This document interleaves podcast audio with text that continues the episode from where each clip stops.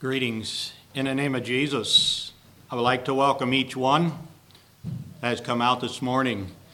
And I hope the longing and the desire is to worship our awesome Almighty God, the God of all comfort. The God of all comfort. Have you ever been through a situation in life that left you to wonder why God has allowed certain things that happen to you in your life? Why He allowed you to go through those valleys of discouragement? Why He allowed you to go through those hurts and those pains you may have suffered through this? Maybe sometimes these challenges in our lives are because of the poor choices we have made. But it is when we are facing trials and hard times. It can often feel like God has forgotten or maybe deserted us. And we can, we can feel lonely for when things don't seem to be working out like we had planned them to. And when our pathway does not take us directly to the destination we were expecting to go. It can be easy to become discouraged, and so often we can be tempted to take our eyes off of Jesus, off our goal in our Christian walk of life. Sometimes we choose to look at those boisterous waters those raging waves that so many times scares us and seems to be so powerful that they seem that they almost overcome us. But you know, through it all, the Lord is with you. His hand remains a mighty hand. He remains mighty to save, He remains mighty to deliver. And He remains mighty to bring peace, and He remains mighty to give comfort a comfort that this world and a peace that this world does not understand. We that have a surrendered life in Jesus, the mighty hand of the Lord is with you today. He calms the storms in our lives. But as a Christian today, the reality is we walk through hard times. We do. And we experience pain. In our walk of life, from time to time again, we do experience that. But Jesus tells us to be of good cheer. For I have overcome the world. He is with us every step of the way. John 16, verse 33. It says in there, These things, have I spoken unto you, that in my eye, that in me you might have peace. In the world you shall have tribulations, but be of good cheer. I have overcome the world. We that are Christians, we have a greater power over this world, and he has and that is in Jesus, and he has overcome this world. Now think of a story. There was a young man whose wife had passed away, leaving him with just a small son. Back home from the cemetery, they went to bed early because there was nothing else he could bear to do. As he lay there in the darkness, grief stricken and heartbroken, the little boy broke the stillness from, this, uh, from his little bed with a disturbing question Daddy, where is mommy? The father got up and brought the little boy to bed with him, but the child was still disturbed and restless. Occasionally asking the questions why isn't she here? And when is she going to come back? Finally, the little boy said, Daddy, if your face turns towards me, I think I can go to sleep. In a little while, he was quiet. The father lay there in the darkness, and in the childlike faith, he prayed the prayer Oh God, I don't see how I can survive this. The future looks so miserable, but if your face is turned towards me, Somehow I know I can make it through. That's what the Messiah has come to teach us. That's God's face is always towards us. Nothing ever will be able to separate us from His love. Nothing. Romans 8 38 to 39 it says, For I am persuaded that neither death, nor life, nor angels, nor principalities, nor powers, nor things present, nor things to come, nor height, nor depth, nor any other creature shall be able to separate us from the love of God which is in Christ Jesus our Lord. You know, these verses, as we read them, they bring us a, a better understanding the amazing God that we serve. These verses contain the best news you or I ever could ever hear. Nothing can separate us from God. Nothing. This is a solid rock upon which we build our lives on.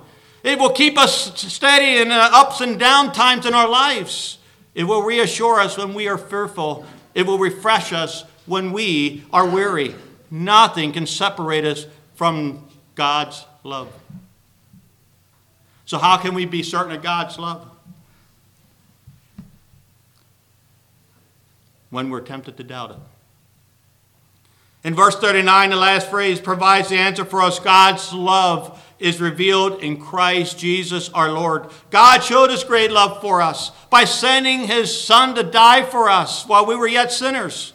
If you ever feel the doubt of love, of God's love towards you, return to the cross and see what he has done for each one of us. There we see the love of God poured out for all who believe in him.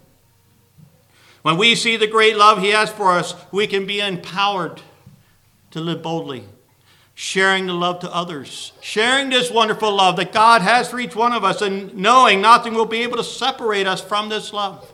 I invite you to turn to Isaiah 40, verses 12 to 31.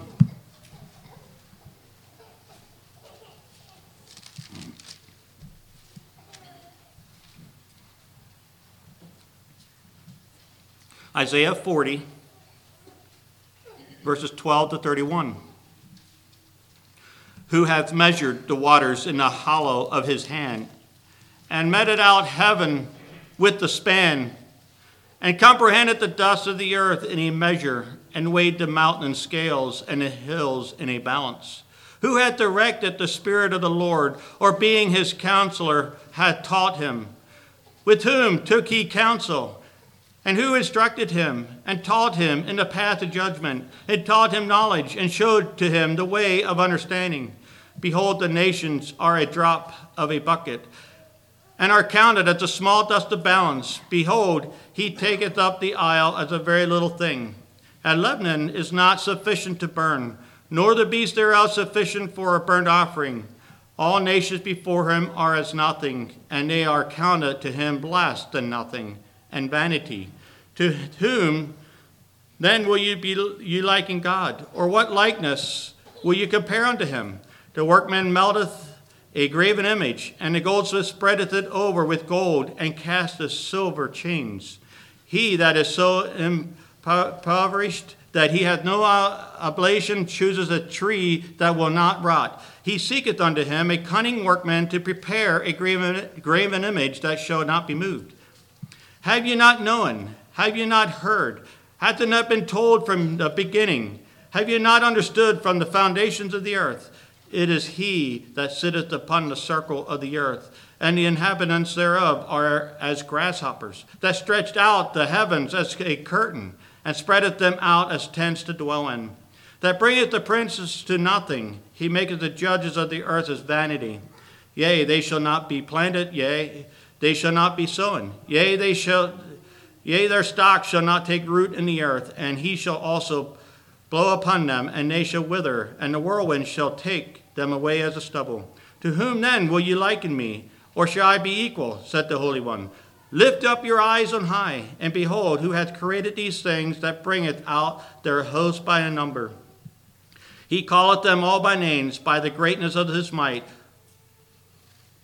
for that he is strong in power not one faileth. Why sayest thou, O Jacob, and speaketh, O Israel? My way is hid from the Lord, and my judgment is passed over from my God. Hast thou not known? Hast thou not heard that the everlasting God, the Lord, the creator of the ends of the earth, fainteth not, neither is weary? There is no searching of his understanding. He giveth power to the faint, and to them that have no, no might, he increaseth strength. Even the youth shall faint and be weary, and the young men shall utterly fall. But they that wait upon the Lord shall renew their strength. They shall mount up with wings as eagles. They shall run and not be weary, and they shall walk and not faint. If we think about this God, how immense and massive is our God? What type of measuring cup would it take to calculate the amount of water in the Atlantic Ocean? You know, the hollow of his hands is sufficient as a measuring cup for instrument for God. That is sufficient. It is said the oceans of the world contains more than 340 quintillion gallons of water. Yet God holds them in the hollow of his hands. The earth weighs six sextillion metric tons, yet God says it is but dust on the scales. Get your tape measure. Try to measure heaven. Scientists can never find the ends. They search farther and they search farther. The heavens seem to be keep on stretching farther than man can tell. But God has no problem making that calculation. He alone knows the end from the beginning. God is the master designer. He's the one who created the heavens, and He's the one that created the earth. The known universe, they say, stretches more than 30 billion light years, 200 sextillion, uh, sextillion miles, but God measures it by the width of his hands. No scientists, they claim that there are at least 100 billion galaxies, and each galaxy is made up about 100 billion stars. That's very mind boggling. But Isaiah reminds us that God calls every star by name. Behold our God. What type of earthly kingdom or king or God can stand up to the, such a God? And why do we fear man when we should only fear God? Our mind should be in all this morning we should be thinking the greatness and the grandeur of our everlasting God. It is estimated that the earth is weighs six sextillion metric tons. Yet God says it's but dust on the scales. God calculated that dust of the earth by the measures and weighed the mountains in a balance and the hills in a pair of scales. So, what type of balance and measures scale is God using here? Remember God's promise to Abraham? I will greatly multiply your seed as the stars of the heavens and the sands which are on the seashore. And yet God assures us He knows and He cares for us individually as the sheep of His flock. Even the hairs on our heads are numbered. And I know it's easier for some to be numbered than others. If God can hold the waters in the hollow of his hand, and he considers the weight of the earth as but dust, he measures the universe with the span of his hand, and he calls each star by name. And he cares for us individually as the sheep in his flock. And he knows even the hairs on our head. Surely this God can handle the problems and the struggles we face in life. Surely. No, we live, when we look at it that way, we live in a God centered universe. God has it in his hands. And so many times you could think we live in a man centered universe where the Trinity is a me, myself, and I. But we live in a God centered universe because God has created everything. And only God can hold up, the bear, uh, hold up and bear the weight of everything in this world because he holds it in his hands.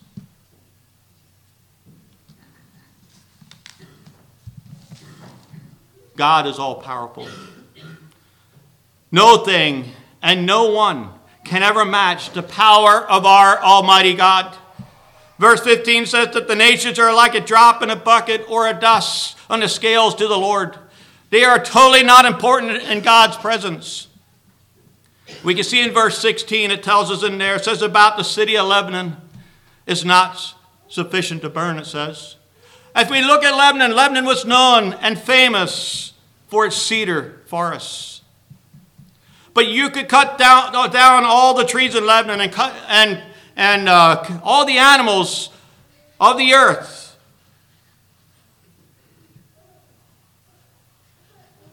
You could kill all the animals of the earth, take them all down, and all the trees, and it still would not be good enough for a burnt offering to God. How much less is our worship if all the trees and animals are not worthy to God? Solomon understood the massive power of God when he completed the temple, declaring, The highest heavens cannot contain God. The temple certainly could not house the Lord. The nations are nothing before the Lord. Who do the nations of people think they are before the presence of Almighty God? Any opposition to God is as nothing. It is like an ant trying to stop a human. It's not very possible. Verse 18, it says, To whom then will you liken to God? Or what likeness will you compare unto him? You know, there's no comparison to God. He's completely unique. God cannot be explained because there's nothing like him. He certainly cannot be compared to an idol because there is no image that can represent God. There is one re- this is one reason I believe the why Israel was commanded not to make images of God. Nothing could even represent him. Any image is an insult to the greatness of our God. You know, further, idols are nothing and add nothing. God is everything and He does whatever He wills. We may think, we may tend to think of idols was a sin.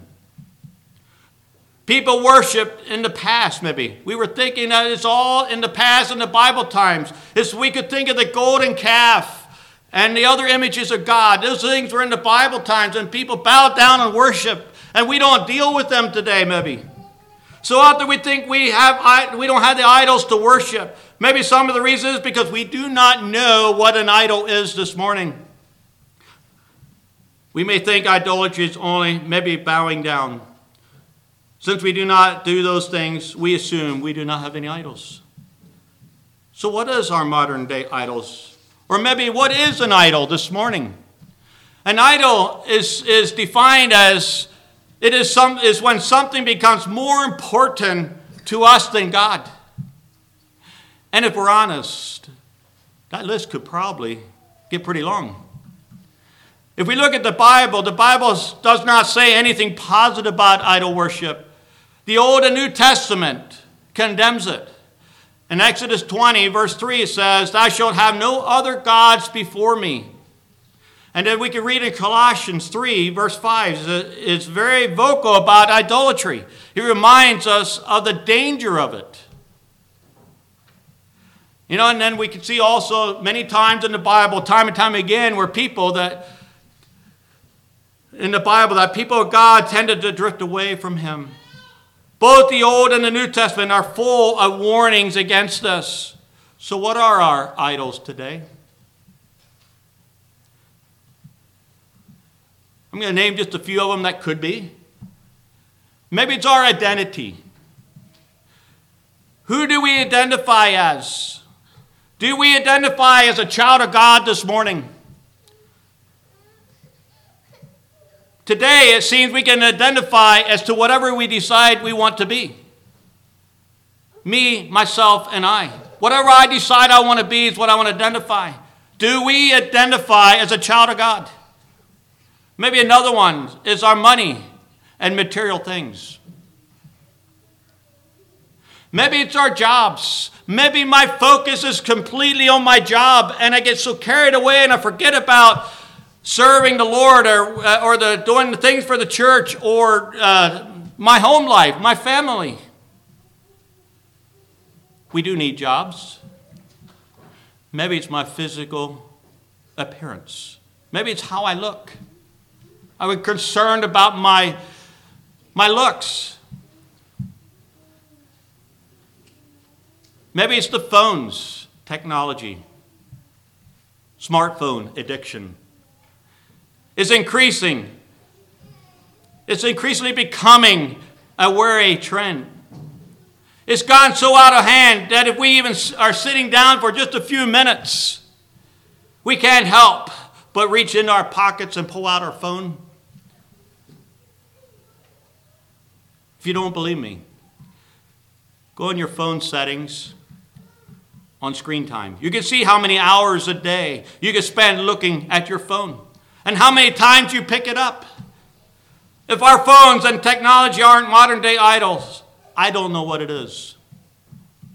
Anything that takes the place of God in our life, anything that becomes more important than Him, is an idol. I have four questions for us to ask ourselves to help us identify an idol in our lives. Where do I spend my time? Where do I spend my money? Where do I get my joy? What is always on my mind? Actually, think about those questions. They will lead you to what is either, either an idol or what you might be tempted to make an idol. Idol worship today might look different, but it still exists today. We shouldn't let anything or anything, even a good thing, take the place of God in our life. We must delight in the Lord because He's able to act. We, he is able to accomplish His purpose. He's able to do great things of His own mind and power. Nothing else can. Verse 21 in Isaiah the act of God. Do you understand what God is about? This is the question in verse 21 that is answered in verses 22 and 26 in Isaiah. God is not of this world. He is above the earth, as, a, as if the earth were a stool to him. The inhabitants are like grasshoppers, is what it says. You know, when you're in an airplane and you look out the window, it's amazing how small everything can look. People, houses, this look like these little toys, matchboxes, cars. This is the idea with God. God looks at the earth and the people on it, and they're like grasshoppers. The heavens of the sky are nothing more than like a curtain to the Lord. As such, God brings the leaders of the earth to nothing. The leaders are insignificant before the Lord. They are not everlasting like the Lord. The most powerful people in the world are nothing in the power of the Lord. There's no comparison. God is so massive. He is able to number the stars, and He's able to call them out by name. But His great power and strength, He maintains the stars of the sky. Can you speak and make a star come out? Can you speak and make the star be extinguished? There's no comparison to the Lord. Because of God, no one and no one star is missing. Verse 28, it says that He's the everlasting God. As we think about the everlasting God, He is the creator of the ends of the earth. He does not faint. He also does not become weary. He gives power to the faint. And those who have no might, he gives them strength. In this world today, we may hear people say thus My way is hidden from the Lord, and my right is not noticed by my God. But my question is how can anyone say that God does not know what I'm going through? How can anyone say that God is not aware what is happening to me? How can people say that God does not see our troubles? How can anyone think that we are being ignored by God? Do we believe that our God tires out? Do we believe that God is exhausted by his creation and no longer pays attention to us? Verse 28 says, hast thou not known? Hast thou not heard? That the everlasting God, the Lord, the creator of the ends of the earth, fainteth not, neither is weary. There is no searching of his understanding. You know, God does see, and God does care about you and what you are going through. It is a false thinking and believing that God does not see nor cares about you. The Lord is an everlasting God. We wear out, but you know, God, He does not. God gives power to the faint, He gives strength to those who have no might. Even those who think they have power and the strength, our bodies eventually get tired, they finally get worn out, and they get exhausted. God does not wear out, and that means He is always ready to do work. We stop working because we grow weary. God never grows weary. The Lord is the everlasting God, and it means that He is not bound by the time. We think it's such short amount of time. We live for right now, but God does not have to do that because He is everlasting. God gives strength to the weak. Human strength is not the power we need. Human strength fails us. Human strength always becomes weak at some point. God does not get weak or weary. God gives us strength to carry on. Verse 31. Verse 31 contains in here the beautiful promise But they who wait for the Lord shall renew their strength. They shall mount up with wings like the eagles. They shall run and not be weary. They shall walk and not faint. If we wait for the Lord, and He will give you strength, you will soar on wings like eagles. You will run and be weary, be not weary or grow faint. When your strength and hope is found in the Lord, you will not grow weary. You do not lose heart or grow faint because you know God is the one that is with you. And God will do it. Psalm 73, verses 25 to 26, it says this Whom have I in heaven but thee? And there is none upon the earth that I desire beside thee. My flesh, my heart faileth, but God is the strength of my heart and my portion forever. So, who can truly sustain us? What can we keep when our bodies are placed silently in the grave at death? If God is the one who is everlasting and the one who lasts, then how can we displace him from anything else that does not last? Do we want to have a desire of our God like this? I hope it's our desire to want Him to be supreme in our affections like this. There's no one who can be compared with God. No one can be to me what God is.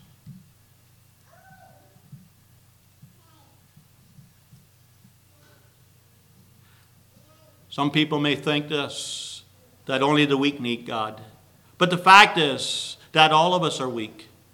Our flesh fails, our hearts fail. But when we find our strength in God, our weakness turns to strength.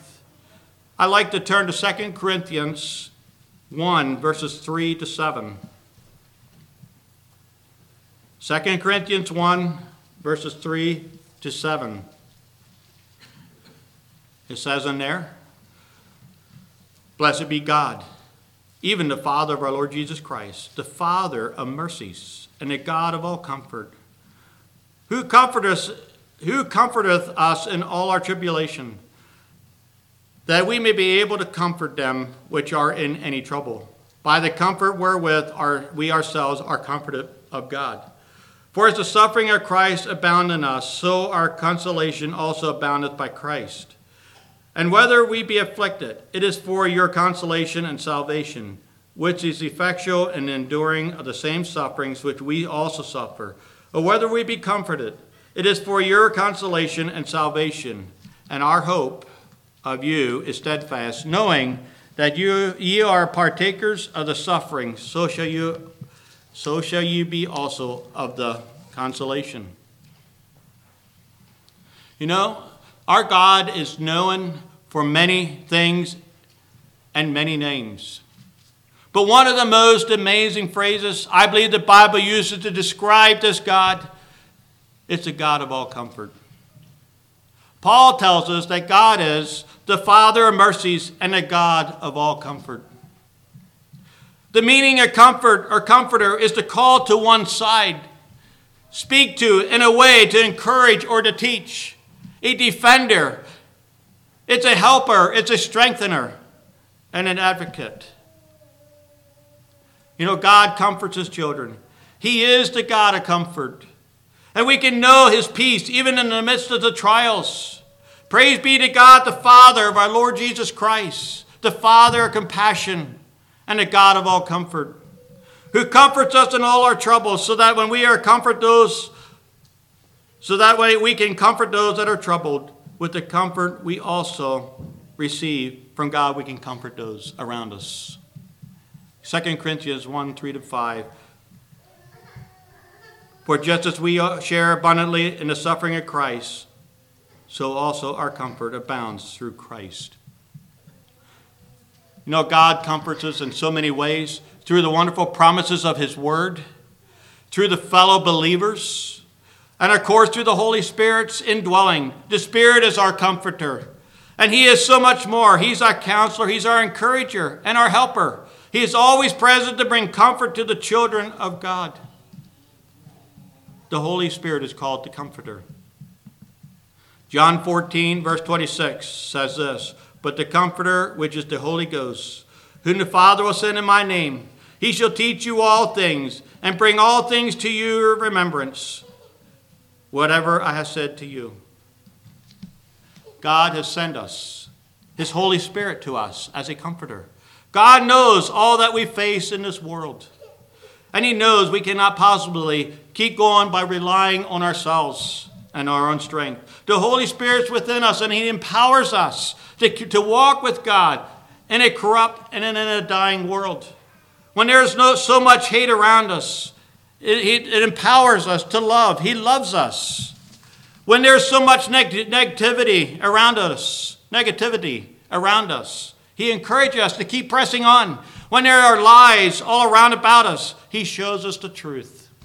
When there's so much fighting and discord around us, He gives us a peace. The Holy Spirit is an abiding presence who will never wear out, leave, or forsake us. The closer we stay to God in prayer and in His Word, the Bible, the more we'll experience His abiding presence. God comforts us in so many ways. And we can see that. We talked about a little bit through the Holy Spirit that dwells within us. Before Jesus went to die on that cross, he spoke to his disciples and prepared them for a new way in which they would experience his comforting presence. And John 14, verses 16 to 18, it tells us in there. And he says, And I will pray the, the Father, and he shall give you another comforter, that he may abide with you forever, even the Spirit of truth, whom the world cannot receive, because it seeth him not, neither knoweth him but ye know him, for he dwelleth with you and shall be in you. I will not leave you comfortless, I will come to you.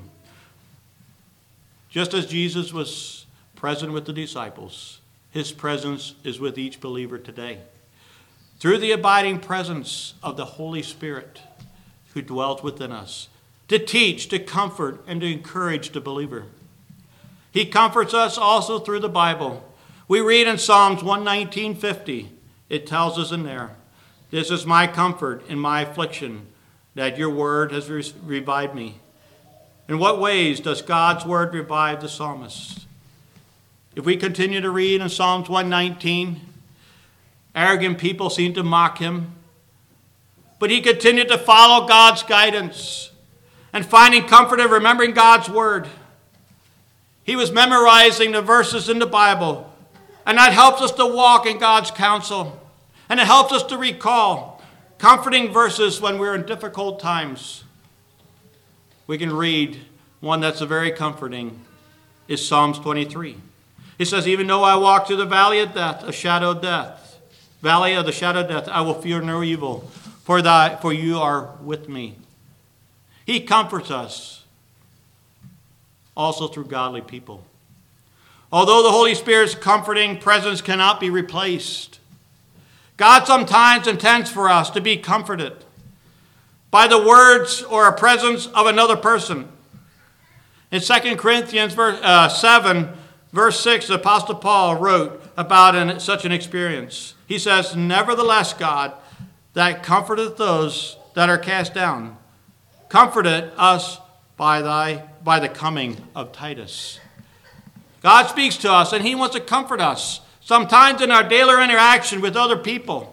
The kind words of a friend, the kind words you may share to somebody, or thoughtful wisdom from the Word of God spoken by someone else are often inspired by the Holy Spirit. Comforts come in many shapes and sizes. Don't miss the one that the Lord sends you. Instead, thank God for them and pray to be a source of God's comfort to others. He comforts us through prayer. Suffering and weakness are part of life. However, God promises his comfort and mercy when we approach him in prayer. Hebrews 4, verse 16, it says in there, Let us therefore come boldly unto the throne of grace, that we may obtain mercy and find grace to help in time of need. Whether you're experiencing something difficult, or desperately need to hear from your Heavenly Father. He wants you to approach Him in prayer and express those needs of your heart and to rest quietly and reverently in His presence.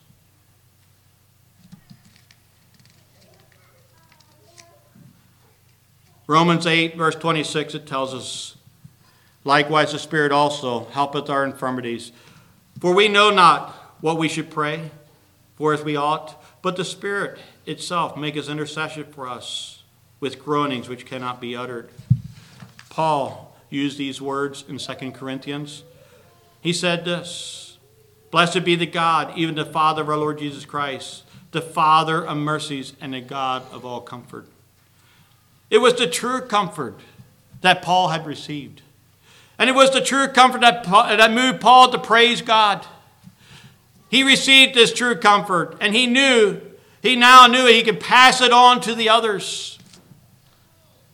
This morning, are you lacking to know who God is? Are you lacking in knowing the true comfort you can get through an Almighty God? Perhaps you've been looking at all the wrong places. This comfort comes only from the God of all comfort. And we can only find it through Jesus Christ. Have you ever have you chose Jesus for your Lord and Savior of life today? Jesus is the one who gives us the peace and the comfort that you may be looking for. If you're struggling in your life to find this peace and comfort, do not put it off. Because God has sent His Son Jesus so you could have a life eternal. Jesus paid the price. Jesus paid the penalty of your sins by surrendering his life on the cross for all who believe. This morning, I want to encourage each one here today to keep pressing on, to keep pressing on like our Sunday school lesson talked about, because God is with us. He will sustain us, He will give us the strength when we need it, and He will help us in our difficult times. God has given us His Word. God has given us His Son, Jesus Christ, he has given us the Holy Spirit. He has given everything that we need to keep our eyes focused and desires focused on our heavenly home. Blessed be the God and the Father of our Lord Jesus Christ, the Father of all mercies and the God of all comfort. Let's kneel as we pray.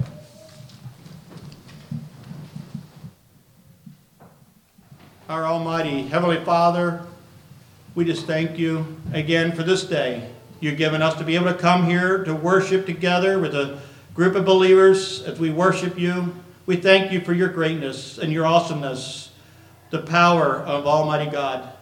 Help us to stand faithful and uh, stand faithful and look to you for guidance in all that we do and say. That we can find uh, that you are the God of, of all comfort. That we can find that in our relationship with Jesus we just pray to be with us as we go on our journey and our walk of life.